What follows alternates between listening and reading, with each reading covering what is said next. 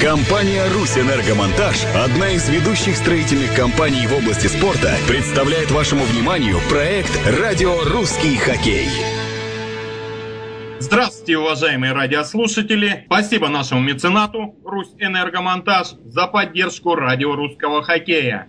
А сегодня у нас в гостях выдающийся спортсмен, хоккеист, футболист, заслуженный мастер спорта Советского Союза, заслуженный тренер России по хоккею с мячом, единственный в Советском Союзе спортсмен, кто выводил на поле сборную Советского Союза по хоккею с мячом и футболу с капитанской повязки на руке. Больших успехов он добился в хоккее с мячом. Восьмикратный чемпион мира, лучший нападающий чемпионата мира 1973 года, десятикратный чемпион Советского Союза, пятикратный серебряный призер, бронзовый призер, трехкратный обладатель Кубка европейских чемпионов.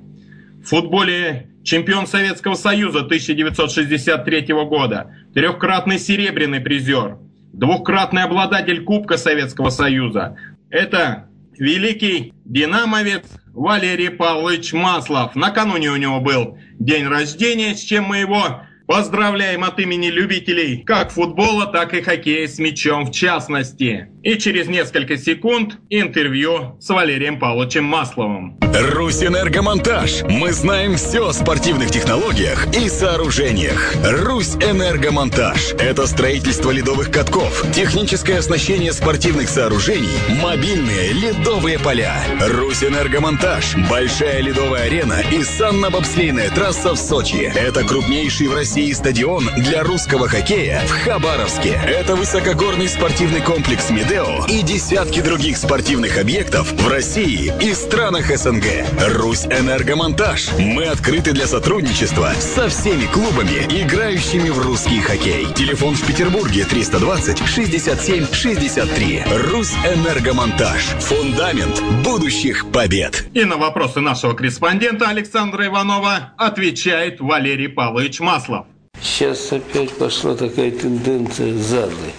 А залы, крытые катки, это тоже примерно если даже еще не хуже, что искусственные поля. Все равно искусственное поле, оно и есть искусственное поле. Там другой футбол, даже другой бег совершенно. Вы поймите, за границей же никто не играет. Вот это футбольное поле, оно нужно только в исключительных случаях. Или камни полетели сильно, или дождь со снегом. То есть, ну, оно не для футбола все равно, потому что это электричество. Какое бы ни было поколение, пятое, десятое они называют. Футбол надо играть на траве. Также и хоккей надо играть на улице. К сожалению, погода не позволяет уже ну, хотя бы поля были с открытыми катками на улице. А в зале это все другое. Там они уже так привыкают, и когда они выходят на улицу, им не хочется играть. Мы слишком стали изнеженные. Мы из них делаем комнатных людей.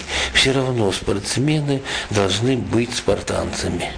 Понимаете, у нас мы готовим спортсменов не физкультурников, а людей, которые должны защищать честь страны, то есть играть в команде мастеров. Все равно хотели бы мы, не хватили. А спорт – это, ну, в армии разведка, то есть это первая линия фронта. Все равно столько этих дел на политическом уровне делается за счет спорта. Все равно это лицо нашего народа. Понимаете, да, это единственная работа, которая по любви. Никто в спорт вас же не затягивает. Вы любая работа, вы закончили институт 5 лет, там 6-7 проучили. Потом все равно работа, она не может быть любима, она надоедает. А здесь по любви, ну, вот эта разнеженность, мы должны быть спартанцами. Индивидуальные виды спорта, ты в чем они отличаются? Ты отвечаешь за себя, ты сам себя готовишь. Это другое. А здесь вы побегаете 8, а мы трое постоим. К сожалению, это такое часто случается. Там это не будем брать, кто играл, как, что, лучше, хуже. Другой вопрос, но она все равно была историей. Мы были олимпийскими чемпионами. Этого тоже нельзя. Яшин нельзя никак. Яшин, и ты его в коробку поставь, это Яшин. Это все равно игроки были на уровне мирового. Численко. Кто еще тогда был правый край? Горинча, Хента там вот в Испании. А у нас их сколько были? Численко, Хусаинов, Митревели, Месхи. Нам-то мы жили не особенно хорошо, военные годы. И нам хочется, чтобы свои-то дети хорошо жили. А получается, мы хотим лучше, а получается хуже. Ну а по русскому хоккею, вот вы сейчас следите за командой? Русский хоккей, вот что футбол, что в русский хоккей, еще самое страшное, то, что мы берем у них то, что не подходит нам. Мы русские, мы своеобразные. А мы берем то, что подходит для Скандинава, не подходит для нас. Ну зачем же нам брать то, что нам не подходит? Я категорично против всех этих гусов. Пускай они работают у себя. А они пришли, сейчас и то платят такие деньги. И, посмотрю, он забьет мяч, его судья сам ему подносит. В наше время Хусаинов, например, Крутиков, в какую вы их форму не оденете, вы все равно, это Спартак, правильно? Разве можно было Яшина, если он стоит в воротах Динамо или Численко спутать?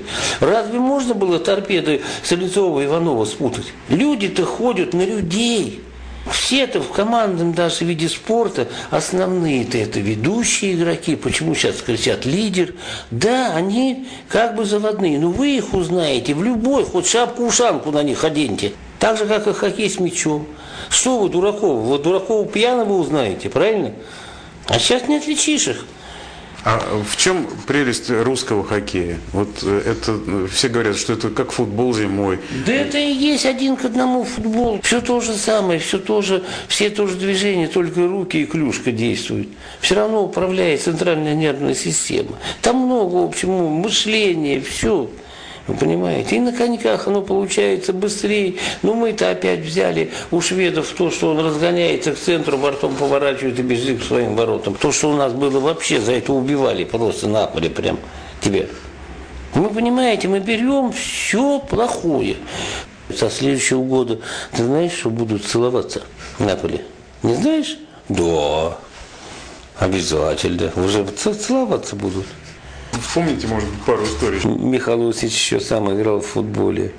Якушин. Да. Якушин Михалосич играл игроком. И они в Тбилиси играют, и к нему там игрок полузащитник, он к нему подходит, говорит, Че, зачем ты даешь? Ты же лучше всех играешь, ты что? Этот парень, правда, грузин, не помню фамилии, не хочу врать. Но это как анекдот. Вот никого не отдает ему, говорит, ты чего? А мне сам Михей сказал, я лучше всех вас играю, поэтому... Так. Ну, в Ульяновске такой случай. Играл парень бортовой. Ну, и он по краю запускает все время, его обходят. И тренер ему кричит, возьми борт. И он подъезжает, правда, взял его деревянные борта были, под мышку взял, ты что? Так. Ну, еще таких вот пару. Хочешь расскажу хороший анекдот? Мы играли в Боливии. Они все маленькие.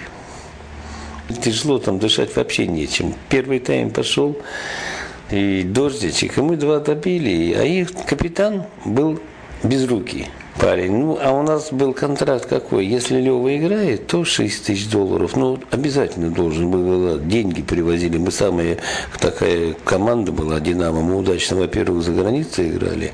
Второй тайм он обычно играл тайм. Второй выходил Белка. Ну, вот Белка встал в ворота. Удар, мяч раз в штангу.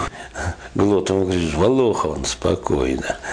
И раз, они давят, там же дышать нечем. А он раз кричит, а у нас губастый, кличка была у Витьки Анечкина. И он так кричит, губастый, добавляет, держи безногого. И мы все легли, у них капитан-то без руки. Он реально без руки был, да? Да, да. Ну, я не знаю, откуда мы можем знать, где ему. Ну, такой был, да. Так, еще какой-нибудь. Когда вмешалась наука, ну, начали брать, сколько пробежал за игру, сколько сделал рывок. Аркаша Николаев, у нас его кличка агроном была, потому что он окончил Ульяновский сельскохозяйственный институт. И он за дубль вышел. И вот игра у нас, там на наши ворота подают, а он вдоль трибуны как рывок дал. И кричит, наука, записывай. Еще хорошее я тебе расскажу. Мне Андрей Петрович Старостин и говорил, Валер, футбол закончился, когда пришла у него наука. Андрей Петрович вообще был очень умный мужик. Он говорит, Валер, ты знаешь, вот если игрок бежит и бьет правый, вот в команде мастеров. А если бежит, хорошо думает, бьет слева и справа, он сборной. Ну еще какие-то вот... У нас Александр Семенович Пономарев. Мы 63 год выигрываем первенство Союза. Ну и приехали все шарши тренировать, кукрыниксы. Приехали, всех рисуют. Александр Семенович, ну давай нарисуем. Не, не буду. Ну, они три дня за ним ходят, потом просто, ну, Александр Семенович, он уже в кепке, а он был, у него очень большие уши. Да я, ну, он говорит, ну, Александр Семенович, да знаю вас, нарисуете вот с такими ушами. Вот за ним вообще можно ходить записывать с карандашом. Он один из лучших бильярдистов вообще в Союзе среди футболистов. Самый лучший, как был Михаил Иванович Мухортов, тот вообще профессионал. Вот как сейчас вот играют, ну он вот Сальник, ну он Мухортов был лучше, Сальников там, Пономарев. Ну все равно спортсмены же, они футболисты во все игры играли. А с Юрием Александровичем вы общались, да, с Сивидом? С видом, да, мне он нравился вообще. Он мужик, конечно, классный, культурный, на пианино он хорошо поет. Ты что, пел, вернее. Он очень Областные все, тогда область очень много было хороших игроков.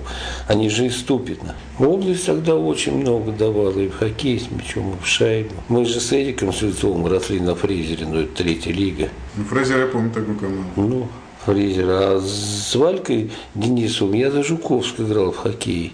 Но просто он рано заиграл в футбол и не стал дальше в хоккей. Он очень интересный игрок. Ну, ну, какая разница, я почему говорю хоккей с мячом, если хоккей голова варит, и обычно, знаешь как, почему сейчас хоккей с мячом хуже стал? Я тебе объясню, раньше играли все футболисты. В хоккей с мячом зимой и летом. У кого-то даже получалось, как хоккей идет лучше, не пошел в футбол. Он а сейчас, получается, уже никак нельзя совмещать. И потом у нас э, вот все говорят, вот, вот тебе мешал то, что ты играешь в хоккей с мячом, в футбол. Он мне помогал. Если бы не играл я в хоккей с мячом, я в футбол не играл. Если бы я маленький, я отыграю за фризера, до мальчиков. И за юношей в 4 часа еду играть в Жуковский. То есть это-то все равно развивать нужно. Это был Валерий Маслов, а сегодня в эфире для вас работал наш корреспондент Александр Иванов и в студии Олег Марченко. В эфире мы каждый понедельник 12 часов на радио «Русский хоккей», а также в соцсетях ВКонтакте. Можно найти нашу группу, которая так и называется «Радио «Русский хоккей». Еще раз поздравляем Валерия Павловича Маслова с днем рождения и ждем вас каждый понедельник в нашем эфире в 12 часов дня по московскому времени.